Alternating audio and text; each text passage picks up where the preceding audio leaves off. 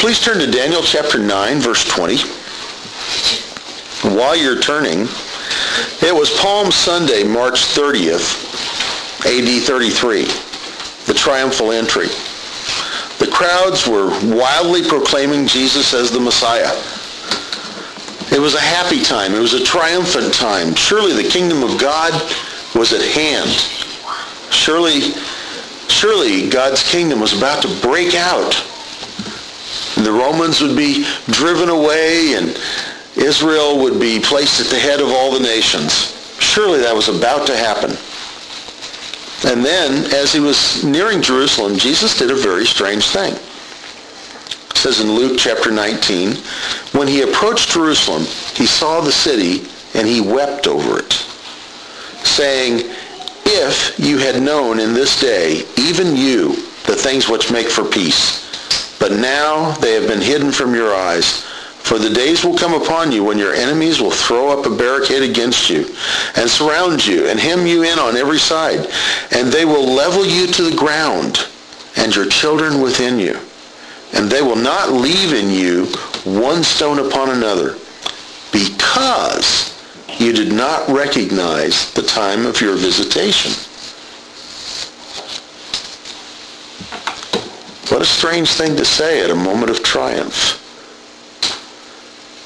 And yet within a week, Jesus was crucified. How could they have known?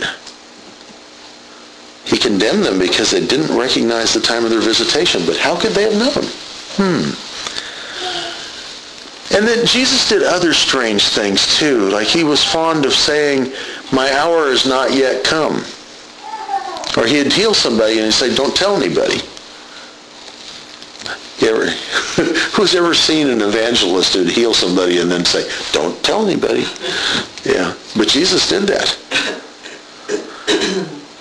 It was the strangest way of publicizing yourself. Don't tell anybody, don't tell anybody. My time has not yet come.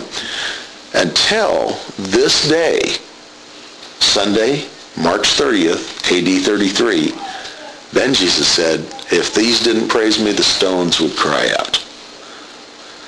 What happened? Well, today we're going to find out. This passage asks, answers so many of the questions we might ask. There's so many things in the, in the Bible that without this passage, without these short seven verses, don't make sense. That this explains. So this is like one of the key points in Bible prophecy. These little seven verse, verses right here are like the capstone on a mighty pyramid. It comes to a point. It's not much at the point, but it holds everything together. It really does. So today we're going to be looking at one of the key passages in Scripture for understanding prophecy. We're now in the part of Daniel that has a particular message for Israel. That's why he switched back to Hebrew from Aramaic. And Daniel's been studying the Scriptures, as we noted last week, and he's noticed that the time of the exile's end must be drawing near. Therefore, he makes the future the special object of his prayer.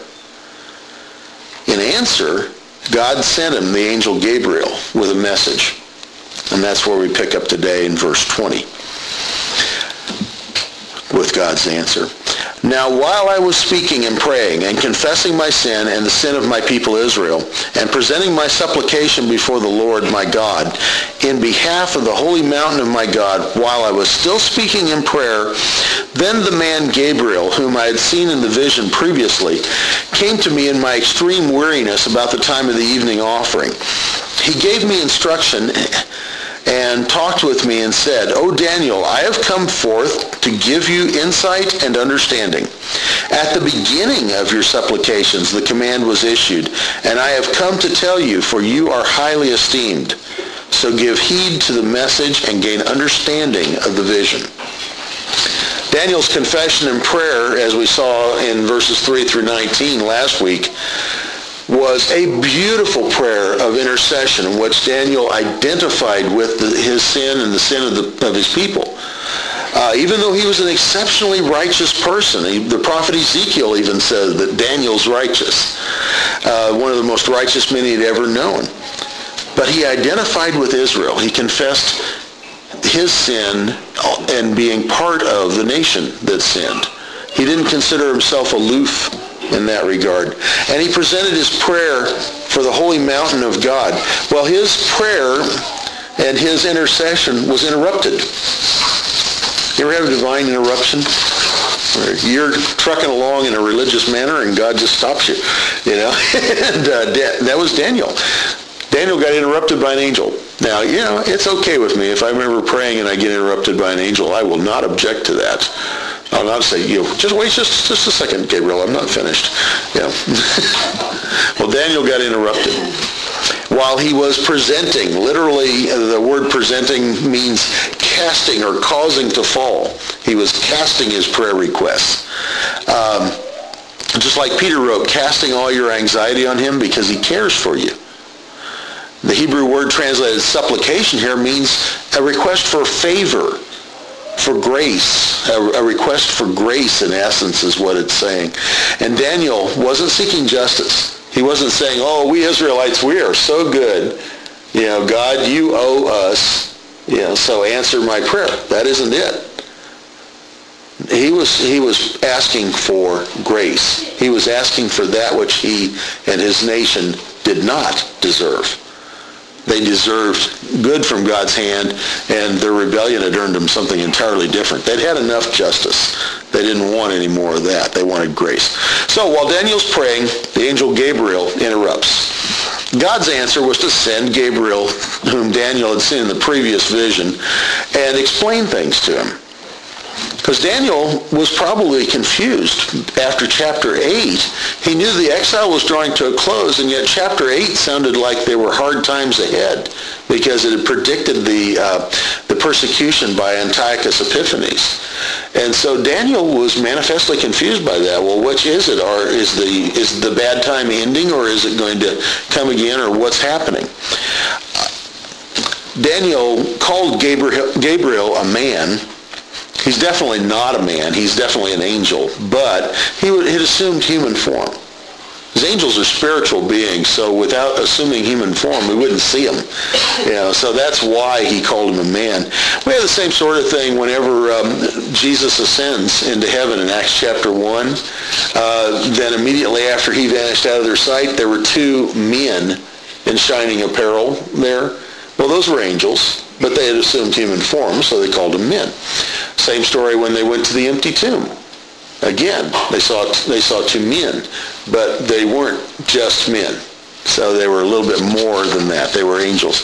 Um, so, the Hebrew phrase translated came to me in my extreme weariness is a little difficult to translate. Um, most translations, the vast majority of them translated as being caused to fly swiftly. Um, that's, or something similar to that. The vast majority of them. There's only a few that have, a matter of fact, I can only find five, that have in my extreme weariness. And so uh, with extreme regret, because I love the New American Standard Translation, I, I disagree with it here, um, that it probably should be being caused to fly swiftly like the King James has. Uh, it's probably something similar to that would be right. The, um, the Greek translation of the Old Testament, Septuagint, the verb uh, that it translates this into definitely means to fly. Um, so we're talking about. Now, does that mean that Gabriel had wings, by the way? Okay. Uh, no, that's that's a, an artistic convention, you know, that we have from the Renaissance. Little chubby angels with wings. Um, Gabriel, first of all, scared people. He was not a little chubby guy. Um, you know, he always has to say, "Don't fear, don't be afraid." okay. So I I can only imagine that he was a bit imposing. Uh, but you can fly without having wings. Missiles do. Bullets do, arrows don't have wings, you know. You don't have to have wings to fly. And what he's saying, though, is when Gabriel came, he came like a shot, like a bolt of lightning. You know, he flew swiftly. Daniel noted also that he arrived about the time of the evening offering. Now, there's two things about this. One, this kind of little small detail, like I mentioned in the Gospels often, is not the sort of thing you would have if somebody sat down and made this up. Why would you do that? Why would it matter what time of day he arrives? You know, this is the this is the stuff of eyewitness testimony when you have little details like this. But also, is about the time of the evening offering. The evening offering had taken place in Israel between 3 and 4 o'clock in the afternoon. But the Babylonians had destroyed the temple in 586 BC, 47 years ago from Daniel's standpoint. There had been no temple. There had been no evening offering for 47 years. Nevertheless, for Daniel, it was the time of the evening offering. I think that, that says a beautiful thing about Daniel's heart, you know. You can take the Israeli out of Israel, but you can't take Israel out of the Israeli. You know, I mean, he's still in Jerusalem. He's still got a temple in his head, you know. And it was the time of the evening offering. The angel Gabriel announced that his purpose was to give Daniel insight and understanding. This, I think, has application, actually, for all of us. When you're stuck on something and don't understand it, how often do we go to God and say, God, I need help? You know, let God tutor you. you know? I mean, the illumination of the Holy Spirit is a key component to understanding the Word, to understanding life. Let us, you know, let's go to God and seek to understand. You know, say, God, I don't, I don't understand this. Please explain it to me. Now, there's two possibilities. God may explain it to you. I think a lot more than if we don't ask. And then sometimes he may say, you know, you're not ready for that one yet. Um, there, there's a, uh, a, little girl at the school that, uh, that I teach at who is, oh gee, what is she? I think she is a sixth grader, I think, maybe fifth. Uh, no, um, that's all right anyway. But but uh, she was always coming to me and wanting to uh, study calculus or physics. She hadn't mastered arithmetic yet, but she wants to, you know. Now you got to admire the, the go-getter attitude, uh, you know, but she's not ready for it yet. So I think sometimes God may say to us, you know, you can't handle this one yet. You know, you're not going to understand this one yet. But it's worth asking. It's worth asking. The answer to Daniel's prayer then, note that it began as soon as he began to pray. God responded right away. Now, there was a brief delay you know, for the transition, for the transit of the angel, but Daniel got results from God. Why? Because it says he was a special person to God. God had God and Daniel had a hotline because of who Daniel was. The Hebrew word translated highly esteemed here means a precious treasure. The angel Gabriel said, Daniel, you're a precious treasure. God thinks you're a jewel. Yeah. You're, uh, one translation has, you're of great value in God's sight. Why did God da- value Daniel so much? Because Daniel's outlook, as we saw in his prayer, his concern was for the glory of God, for the reputation of God. He didn't go to, to God to twist God's arm to get his will instead of God's will. His concern was to line up with God's will and see that it was done to the glory of God. I, I submit, men and women, that God is thrilled to answer prayers with that kind of attitude behind him. And God is much, much more desirous of blessing us than we are able to receive it. The problem is our, on our end, not on his. So God you know, said, Daniel, you're highly esteemed. So the angel presents then in actually only four verses, 24, 25, 26, 27. In four verses, this, this capstone to biblical prophecy. He starts off, verse 24, 70 weeks have been decreed for your people and your holy city to finish the transgression, to make an end of sin, to make atonement for iniquity, to bring in everlasting righteousness, to seal up vision and prophecy, and to anoint the most holy place. Gabriel explained that 70 weeks, and I put that in quotes, have been decreed for Israel and for Jerusalem. So the first concern we have is what's the nature of these weeks? Well, the Hebrew phrase translated 70 weeks, Shavuim Shavim, is literally 77s. Okay? That's a little enigmatic if somebody said to you, 77s from now, you know, this is going to happen. Well, you might go sevens of what? Right? And that would be a good question. As the chapter began, what was Daniel thinking about? He was thinking about the 70 years of captivity that Jeremiah had predicted before he went into exile. Okay? 70 years. Now, God had commanded Israel to allow the land to rest uncultivated every seventh year. That was called the sabbatical year. It's in uh, Leviticus 25, for instance. During the seventh year, the land shall have a Sabbath rest, a Sabbath to the Lord. You shall not sow your field nor prune your vineyard. So we had the Sabbath every week, seventh day, you know, with Shabbat, the Sabbath. And then we had a Shabbat of years, every seventh year you didn't plant your land. Now, that did two things. One, it's good for the land because you can over-farm and all the nutrients go out of the soil. We know that now. Uh, they didn't then. God knew it. They didn't. but on the other hand, also, the, you had to have faith in year six that God was going to give you enough to make it through year seven. It took faith to obey the Sabbath law. Well, he warned them too. He said, if you disobeyed, then the land, according to Leviticus 26, the land will enjoy its, its Sabbaths all the days of the desolation while you are in your enemy's land. Then the land will rest and enjoy its Sabbaths. So it's as if God said, we can do this the easy way or the hard way. You can let the land rest every seven years, or you can get kicked out of the land and the land will rest while you're gone. Okay, one way or the other. Well, that's exactly what happened. Second Chronicles, when it's talking about that 70-year captivity, says in Second Chronicles 26 that that happened to fulfill the word of the Lord by the mouth of Jeremiah. There's Jeremiah's prophecy again. Until the land had enjoyed its Sabbaths.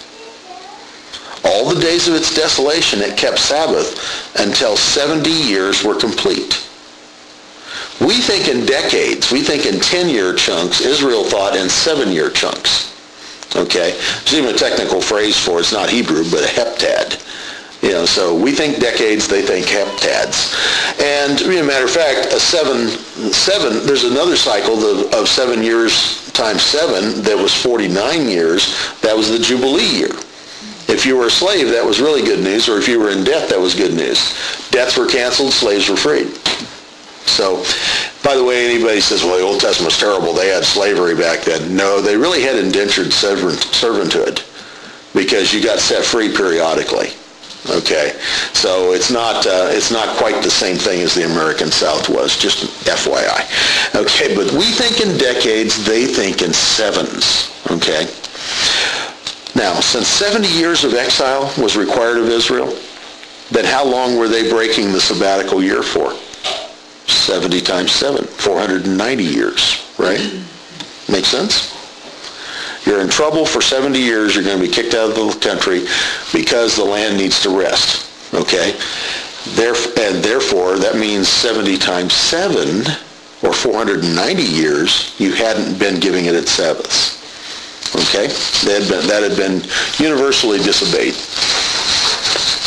Now, in chapter 10, when Daniel wishes to express the ordinary week, he says shalosh, uh, three, three weeks, he says, shalosha shavuim yamim. Literally, that's three sevens of days.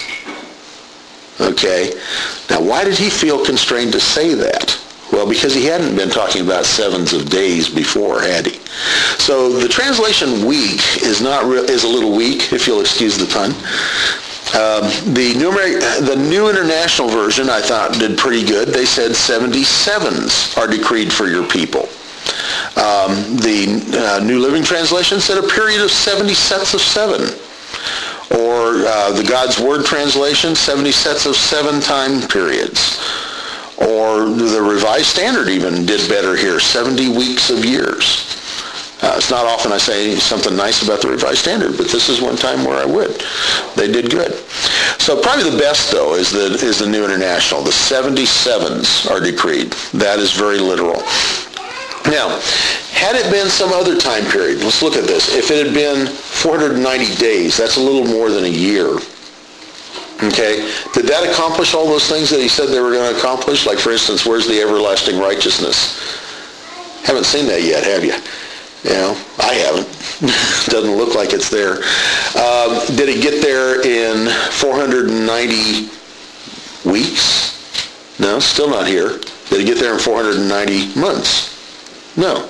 So it doesn't work with anything other, other than maybe years. Okay, and we'll have to look at that closer. Okay, so Gabriel then stated that six things were going to be accomplished during that time period. That 490 years was going to see six things done. The first three deal with sin, the last three with the establishment of the kingdom of God and righteousness. First of all, this period would finish the transgression. The Hebrew word translated transgression here really means rebellion, revolt. Um, that's, that's been translated, it would put an end to rebellion. Well, Israel's rebellion will end at Christ's second coming. That's when they're all going to repent, according to Zechariah. That's when, according to Paul in Romans 11, 26 and 27, all Israel will be saved. That's when all Jews become Messianic Jews. What a day. I'm looking forward to that. so that's going to happen, the first thing. The second thing this is going to accomplish is it's going to make an end of sin or put an end to sin, as the New International says. This is probably God's final judgment on sin. We're going to have the end of sin in the world. What a world that would be. A world with no sin. Can you imagine? See, all the people you think you like right now are going to be so much easier to get along with. Because they won't have any sin, you know? And all the things that you're afraid of right now aren't going to be there. There won't be anything to be afraid of. So um, it's going to put an end to sin. Third, that period's going to make atonement for iniquity. Oh, well, who did that? Jesus Christ dying on the cross is one of the things that's going to be accomplished in there. Fourth, it's going to bring in everlasting righteousness. Righteousness is the essential character, according to Jeremiah 23, of the kingdom of God. The, the kingdom of God is a kingdom based on righteousness. Fifth, it's going to seal up vision and prophecy. Uh, that's been translated, I think, a little clearer, um, actually by a Jewish translation, to see the prophetic vision ratified. Or uh, the new, uh, the NLT has to confirm the prophetic vision. Okay, with the establishment of the kingdom of God, when we've got all the way down to the new heavens and the new earth, is there any more biblical prophecy left to be fulfilled? It's all been done. That's it. It's all done. And we go on into eternity. So it's going to seal the vision and prophecy. And finally, this period is going to anoint the holy place. Now, the, phrase there for holy place, the most holy place rather, uh, kadosh kadoshim, generally refers to the holy of holies. And so um, some take this, and I think with you know with reason, to refer to the Holy of Holies, the innermost part, the inner sanctum of the millennial temple. There will be a temple, according to Ezekiel, during the, the thousand-year period that begins the kingdom of God. And then we know from John, from Revelation, that at the end there won't be a temple because God himself will be the temple in the center in the center of the uh, of the New Jerusalem. Now, so it could be referring to that. On the other hand, if you look in your New American Standard and most other translations, the word place is italicized. Okay? When you see an italicized word, that means the translator stuck it there to make things read better, but it isn't in the original text. There is no word place there. Okay, uh, and um, so the NIV has simply to anoint the most holy. Most holy what? Well, another translation, God's Word translation, has to anoint the most holy one. Okay, that would be Jesus. Okay. Now, I, I think this may, this may be another one where the difference of opinion among Bible scholars probably isn't horribly significant because what do we see happening? As, as I mentioned, you know, there, there is a temple that will be rebuilt probably during the tribulation and then desecrated by Antichrist. Then there's going to be a temple, a new temple, during the first thousand years of the kingdom of God. But then the New Jerusalem comes down. We have a new heavens, a new earth, and God himself dwells there, and there isn't a need for a temple because he's there. Uh, so ultimately, Jesus is the temple. And that's what he, that's what he told him when he uh, cleansed the temple the first time in John chapter 2, destroyed this temple, and I'll raise it up in three days. So, I wish we had video instead of just the words, because I'm pretty sure Jesus said this temple. Yeah, when he said that. But anyway, okay, so this is divided then from, we have the overview in verse, in verse 24, and then we have three three different sections uh, for each of the three verses following. So the first section is the starting point to the Messiah. And that's in verse 25. So you are to know and to discern that from the issuing of a decree to restore and rebuild Jerusalem until Messiah the Prince, there will be seven weeks and 62 weeks. It will be built again with plaza and moat, even in times of distress. Um, by the way, mo- the word that is uh, translated moat there, we tend to think of English castles with crocodiles and water in the in the thing around the castle. Uh, there's there's such a thing as a dry ditch also. I think it's called a glacis is the correct is the archaeological term, but it's where you have a wall and you dig a ditch in front of it, and it makes it harder on people attacking you because they've got to go down and up, you know. So you can have a moat without having water. I just, you know, in case anybody's going, well, Jerusalem doesn't have any water around it. Yeah, that's that's true. It doesn't, but you can still have a moat of sorts. Okay. Um, Augustine observed about this that Daniel, in in his work, The City of God, he said Daniel even defined the time when Christ was to come and suffer by the exact date. It would take too long to show this by computation, and it's been done often by others before before us. Uh, however, I will blithely ignore Augustine's warning and attempt this anyway. Uh, so I'm going to try to explain how this all works because it is an incredibly precise um, um, prophecy. I was tempted to bring my TI-89 calculator so I could see, see. Uh, but you can check the you can check the figures, download the thing, and do the math. It works. Um, the starting point of the 490 years then, as they said, was a decree because Daniel's told you're to know and discern from the issuing of a decree to restore and rebuild Jerusalem. That's our starting point, right? Um, there's, from that starting point, there are 490 years. Okay, so the starting point of that 490 years. Now, four decrees have been suggested. First one's been suggested is Cyrus, 580, uh, 538 BC. Uh, we have that in Ezra and in Second Chronicles. Cyrus decreed that the temple be rebuilt. Ah, but he didn't decree that the city be rebuilt. Okay, so that one doesn't fit, does it? Then we have Darius's decree in 519 BC confirming Cyrus's decree from earlier. But that again was talking about the, temp- uh, the temple, not the city. Okay? Daniel's prophecy is about the city. Then we have Artaxerxes' first decree, and it came about because in Ezra 7, uh, the Israelis decided they were going to take it on themselves to start building the wall. Well, some of the people, some of their political opponents wrote a letter back to Artaxerxes, the, the Persian emperor, and said, hey, these people are starting to rebuild their wall. Well, that is rebuilding your defenses in that day.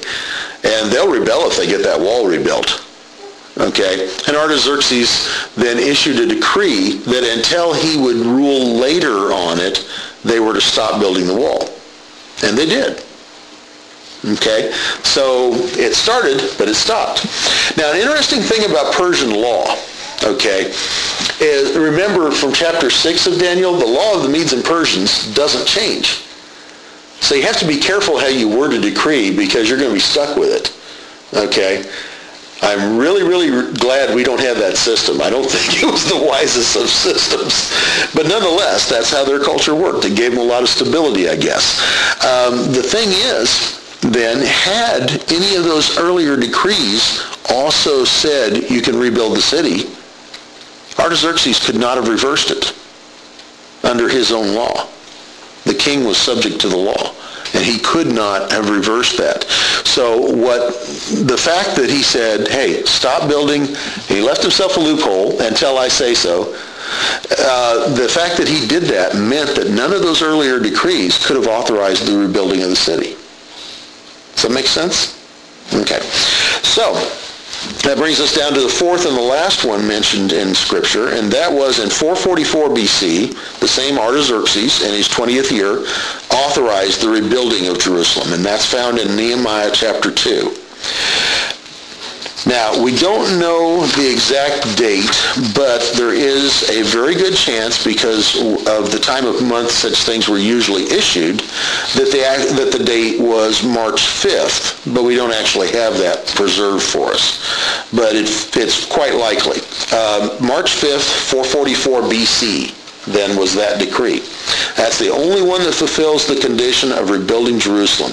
It's like God had this giant stopwatch and when that decree is issued, the thumb goes down and it starts going tick, tick, tick, tick, tick, tick, tick. And it's counting down on 490 years.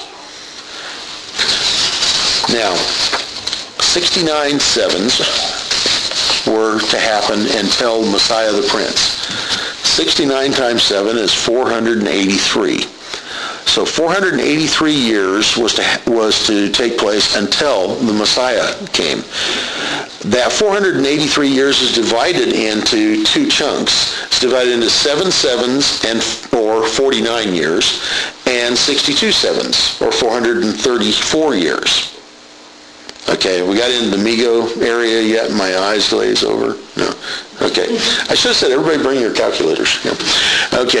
so the first 49 years, Tim would have, yeah. The first 49 years was that period of Jerusalem's rebuilding that's chronicled by Nehemiah, and basically from 444 BC to about 396 BC. You know, rebuilding the wall took place fairly quickly, but then they had to clear away debris, and it says with plazas, those are open areas next to the wall, and uh, and also the moat, digging the moat and everything else, because Jerusalem was a mess.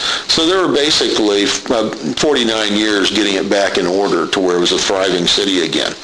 Um, the 434 years then, the 62 sevens, follow right after that first 49 years. Now, how long are these years?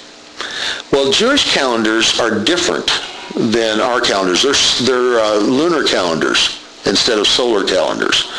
Uh, we know that because, um, let's see, I forgot the exact multiple. Five would be 1,800 days. Yeah, that five, that three, okay, I, I'm trying to remember back in Genesis, I think it was five months. There's a reference in Genesis, five months was 150 days, so the 30-day months and 12 30-day months is 360. Uh, Daniel in Daniel 12 talks about the last half of the last seven-year period as be, uh, plus one month as being uh, 1,290 days. John confirms this in Revelation when he talks about the, the last half of the tribulation, three and a half years, as being 1,260 uh, days. So it figures out then to be a 360-day lunar year. Now, if you have 483 years of 360-day lunar years, that's 173,880 days. 173,880. How many days do you suppose there are from March 5th, 444 BC to March 30th, AD 33? One, 173,880 exactly. Okay? A couple ways you can figure this.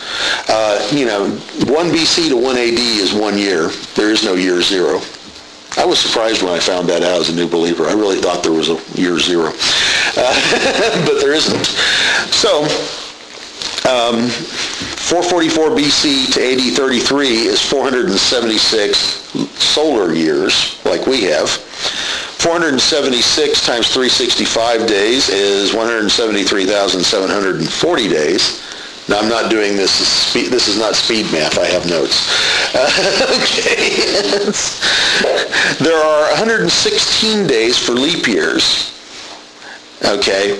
By the way, that's not every four years because for centuries uh, they, I think, don't do it on the ones that are labeled, uh, that are 400-year multiples. I think the odd century. Yeah, something like that. So there's working out the leap years is actually fairly complicated, but uh, there are 116 days for leap years, and then to go from March 20, March 4th to March 30th, uh, exclusive of the end, is 24 days. So you put it all together, 173,740 plus 116 plus 24 is 173,880 days. Exactly the time period that Daniel talked about. Another way of looking at that, that I like, because it actually, this has the, the virtue of simplicity, since the advent of astronomy, we've figured out that our solar years are pretty close to 365.242197879 days. That's why we have leap years and such, because it's just a little bit more than that. So if you multiply 476 lunar years I mean solar years, I'm sorry, times 365.242197879 days, and add 25 days inclusive for March 4th to March 30th, you also get 173,880 days. There's a couple of ways you can figure it. Um, that brought them down to the arrival of the Messiah. Now what happened on that date? I've already tipped my hand in the introduction. That was the day of the triumphal entry. Nisan 10 on the Hebrew calendar, or Sunday, March 30th, AD 33. That was when Jesus presented himself as the Messiah.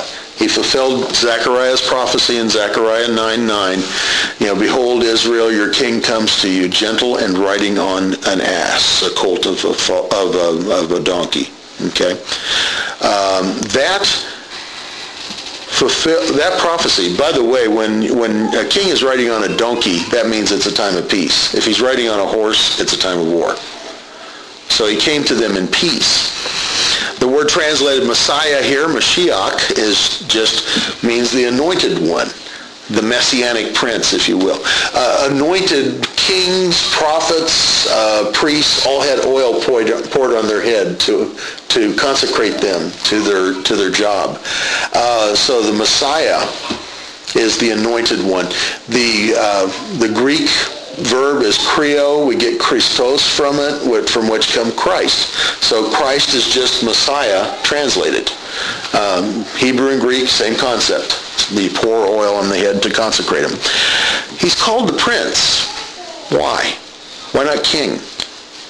Because he wasn't accepted as king. He was rejected by Israel's rulers. And at that point, God's stopwatch stopped. The thumb goes down, click, the stopwatch quit ticking. That had fulfilled the first 69 weeks. Now, what happened then? Well, what happened then is a period of time that I call the great parenthesis. It's a gap. I, have mentioned this before, that sometimes in prophetic matters, it's as if you have a mountain, a valley between, and another mountain, and the prophet sees the mountaintops. He does not see the valley in, that intervenes, just like you wouldn't naturally. So we have this situation that after the 62 weeks, Messiah will be cut off. I think that's one of the, that's some of the most shocking words in the Old Testament. Here's the Messiah they've been looking for for centuries, and it says he's going to be cut off and have nothing And the people of the prince who is to come will destroy the city and the sanctuary. And its end will come with a flood. Even to the end there will be war. Desolations are determined. World War I, World War II, Korea, Vietnam, Persian Gulf, you know, war, war, war. I couldn't find the statistic, but somebody has actually calculated how many years in the last 2000 we've had peace everywhere on the planet. There aren't very many of them. I it's like, I don't think you can get a decent decade or two out of it. There's always a war going on someplace. But there must be a break then between the 69th and the 70th week because 70th week happens in the next verse, 69th week finished up in the last verse, and here we have things happening afterward. So that means there's a gap. And Daniel wasn't told how big that gap was going to be. Now we know that it included a couple of things because there are two, two notable things that happen here, but we don't know how big that parenthesis, that gap is. So far it's been 2010 years, roughly. Yeah, so it's going to, you know, it's a big gap. After the 483 years, Messiah will be killed. The city and the sanctuary will be destroyed. That Hebrew word translated cut off is a technical term. It means that person will be cut off by means of a death penalty. Okay, he will be killed. Well, Jesus Christ was crucified Friday, April 3rd, AD 33. Happened after the triumphal entry, just a week. Titus and the Roman legions destroyed the temple in the city of Jerusalem AD 70. So that all happened after, more than seven years after. Okay, so we're in a gap. Even if one were not to accept my calculation, even you know if you're going, oh, it's too many numbers, that can't be right. Messiah has to arrive before the destruction of Jerusalem and the temple. Okay, throw my numbers out. Oh, you started in the wrong place. You calculated wrong. You know, you're just in love with your TI calculator. Yeah, okay, you know. Okay, fine, reject it all. He still has to come before the temple and the city are destroyed. And that happened historically, AD 70. That's why you have passages in the Talmud where they are bewailing the fact that the temple has been destroyed and the Messiah has not yet come is really it's really quite poignant. It's enough to make you tear up. It really is. Now, note that the, it's not the coming prince who destroys the city, but it's his people. The people of the prince who is to come. Okay, so we got another prince here. Got one who's going to come in the future. But his people are the ones who destroyed the city and the sanctuary. Who did that? The Romans. Therefore, the coming prince, the Antichrist, is going to be what? He's going to be a Roman. He's going to be a Roman of some sort. Okay? That brings us down to the final week in verse 27. And he, yeah, who's the antecedent of he? The coming prince. Okay? That coming Roman prince will make a covenant with many for one week, for one seven, for seven years. But in the middle of the week, he will put a stop to sacrifice and grain offering, and on the wing of abominations will come one that makes desolate, until a complete destruction, one that is decreed, is poured out on the one who makes desolate. This is the last seven-year period in this 490 years. So it's as if the stopwatch starts clicking again at a certain point. Again, the he, verse 27, has to be that Roman prince who's coming. But when does it start? Does it start again with the rapture? Oftentimes people think this, but actually that's not it, is it? First of all, the rapture, Paul said in, in 1 Corinthians 15, wasn't revealed. So the Old Testament didn't know about that. Okay? But beyond that, that isn't what Daniel tells us. Daniel tells us that it starts when he, the Roman Antichrist, makes a firm covenant with many for one period of seven years. That's what starts the stopwatch going again. So if, as I believe, the church goes poof, it'll go poof right before then, and then at some point shortly thereafter, the Antichrist is going to make a defense covenant with Israel a defense pact, and he's going to make it for seven years. Okay? Does he keep it? Well, no. Daniel tells us in the middle of the seven years, he's going to turn on Israel. He's going to stop the temple sacrifices and he's going to desecrate the temple. Now, by the way, for the Antichrist to do this, what has to be done about the temple? It has to be rebuilt. It has to be. Um, it must be rebuilt and sacrifice reinstituted. Okay. Does that happen before or after the church goes poof through the roof? I don't know. I don't know. Um, you know, it could happen that the Antichrist treaty gives them the ability to rebuild the temple. Right now it's problematic. There's a mosque setting there. Uh, some have speculated that you can build them side by side. That would take an incredible amount of cooperation. Uh, right now, all Ariel Sharon had to do, you know, years gone by, is just show up on the Temple Mount and we had a riot. Uh, so I don't know that that would work right now, but, you know, who knows. How this will shake out exactly, I don't know, but the temple will, will be rebuilt, sacrifice will be reinstituted. Now, Daniel wrote again about this in, in chapters 11 and chapter 12. We'll see it again where he talks about this abomination that's going to be put up in the temple. Jesus spoke about it. Uh, in Matthew 24, he told, the, he told his disciples, when you see the abomination of desolation, which was spoken of through Daniel the prophet standing in the holy place, and then Matthew put in the little comment, let the reader understand. Because you know, Matthew's probably going, I'm not sure what this is. But if you're reading this and you're in the tribulation, you pay attention, you'll see something. Uh, then those who are in Judea must flee to the mountains. Paul predicted that the Antichrist, the man of lawlessness, would be revealed, the son of destruction who opposes and exalts himself over every so-called God or object of worship, so that he takes his seat in the temple of God, displaying himself as being God. That is not kosher. okay? And that is what's going to be an abomination in the temple. The Antichrist setting himself up as being God in the temple. John wrote that the false prophet the uh, helper of the Antichrist, would perform great signs so that he even makes fire come down out of heaven to the earth in presence of men. He deceives those who dwell on the earth because of the signs which was given to him to perform in the presence of the beast that's the Antichrist, telling those who dwell on the earth to make an image to the beast who had the wound of the sword and has come to life. And it's given to him to give breath to the image of the beast so that the image of the beast would even speak and cause as many who did not worship the image of the beast to be killed.